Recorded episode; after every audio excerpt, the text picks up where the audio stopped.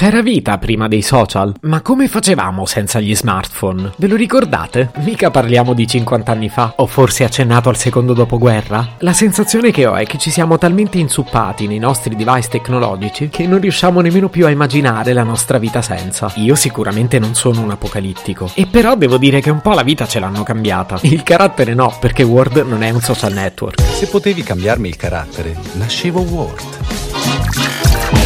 Si chiama Marcello Forcina, dice quello che pensa, pensa poco a quello che dice, ma quando c'è da sudare preferisce quattro chiacchiere e un Campari Spritz.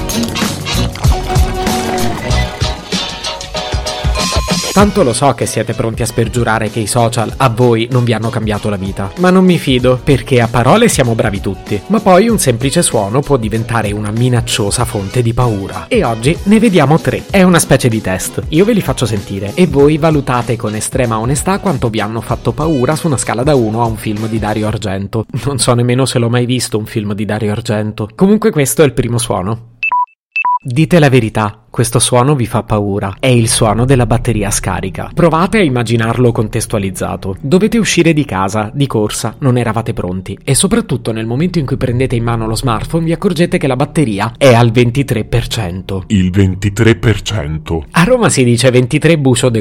Eh, ma collegato alla batteria non è un numero particolarmente fortunato. Le conseguenze di questa scoperta nefasta possono essere molteplici. A me, per esempio, merode. Merode tanto. Ma ci sono anche dei casi estremi. C'è chi lamenta vertigini, palpitazioni e nausea. Cioè, sembra il bugiardino con gli effetti collaterali di una medicina. Con la differenza che quando ti vendono uno smartphone, un libretto di istruzioni con gli effetti collaterali non te lo danno. Sì, insomma, basterebbe questo per dire che gli smartphone un po' ce l'hanno cambiata la vita. Ma voglio farvi sentire il secondo suono.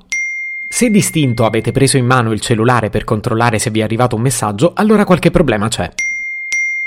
L'hanno chiamata FOMO, un acronimo che sta per Fear of Missing Out, che tradotto significa paura di perdere qualcosa. E tradotto ancora meglio significa che se mi è arrivata una notifica e non posso vedere subito di cosa si tratta, posso stare veramente male. Contestualizziamo anche questa per capire bene. State facendo una call di lavoro importante. Addirittura state parlando voi. Con la coda dell'occhio notate che il cellulare si è illuminato. Stavate aspettando un messaggio da qualcuno? Beh, rinunciateci, perché non potete vedere chi vi ha scritto. Da dove siete, l'icona non è visibile visibile e siccome siete inquadrati dalla webcam non potete avvicinarvi per prendere il cellulare. Lo schermo continua a illuminarsi più e più volte. Allora forse è qualcosa di urgente. Va preso male, eh? Boh, a me un po' sì. Poi finita la call quando andate a prendere il cellulare molto probabilmente si trattava di una notifica del vostro operatore telefonico. Magari una nuova tariffa di cui non potrebbe fregarvene di meno. E però l'ansia vi era salita e vi sentite un po' scemi. Non ho ancora finito, c'è un ultimo suono che voglio farvi sentire. Ed è questo.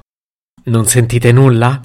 Esatto, Nessun suono. Quella che vi sto raccontando è l'angosciosa sensazione di aver perso il cellulare. Quella lieve fitta al cuore che vi viene quando pensate di averlo in tasca e non lo trovate. Quando lo state cercando nella borsa e non viene fuori. Fa malissimo. E non è perché l'avete pagato 7-800 cucuzze. Sì, vabbè, forse anche quello. Ma è più la paura di perdere tutti i contatti, tutte le foto e non essere raggiungibile. Se hai perso lo smartphone sei fuori dal mondo. Sì, magari cerchi di essere razionale e pensi che c'è un cloud in cui hai radunato radunato tutta la tua roba, ma tra la quarta e la quinta vertebra si insinua il dubbio che il cloud possa non funzionare. E comunque se le hanno dato un nome è un problema serio. Si chiama nomofobia e consiste nella paura di non essere raggiungibili via telefono. Ne soffrono in molti, quindi non sentirti solo se capita anche a te. E se oggi non ti spaventa, non pensare di essere al sicuro. Per esempio, io amavo quando in metro non c'era segnale. Mi sembrava un bell'alibi per stare da solo. Adesso prende ovunque tranne in un paio di stazioni. E guarda un po' le evito sempre. Se potevi cambiarmi il carattere, nascevo Word.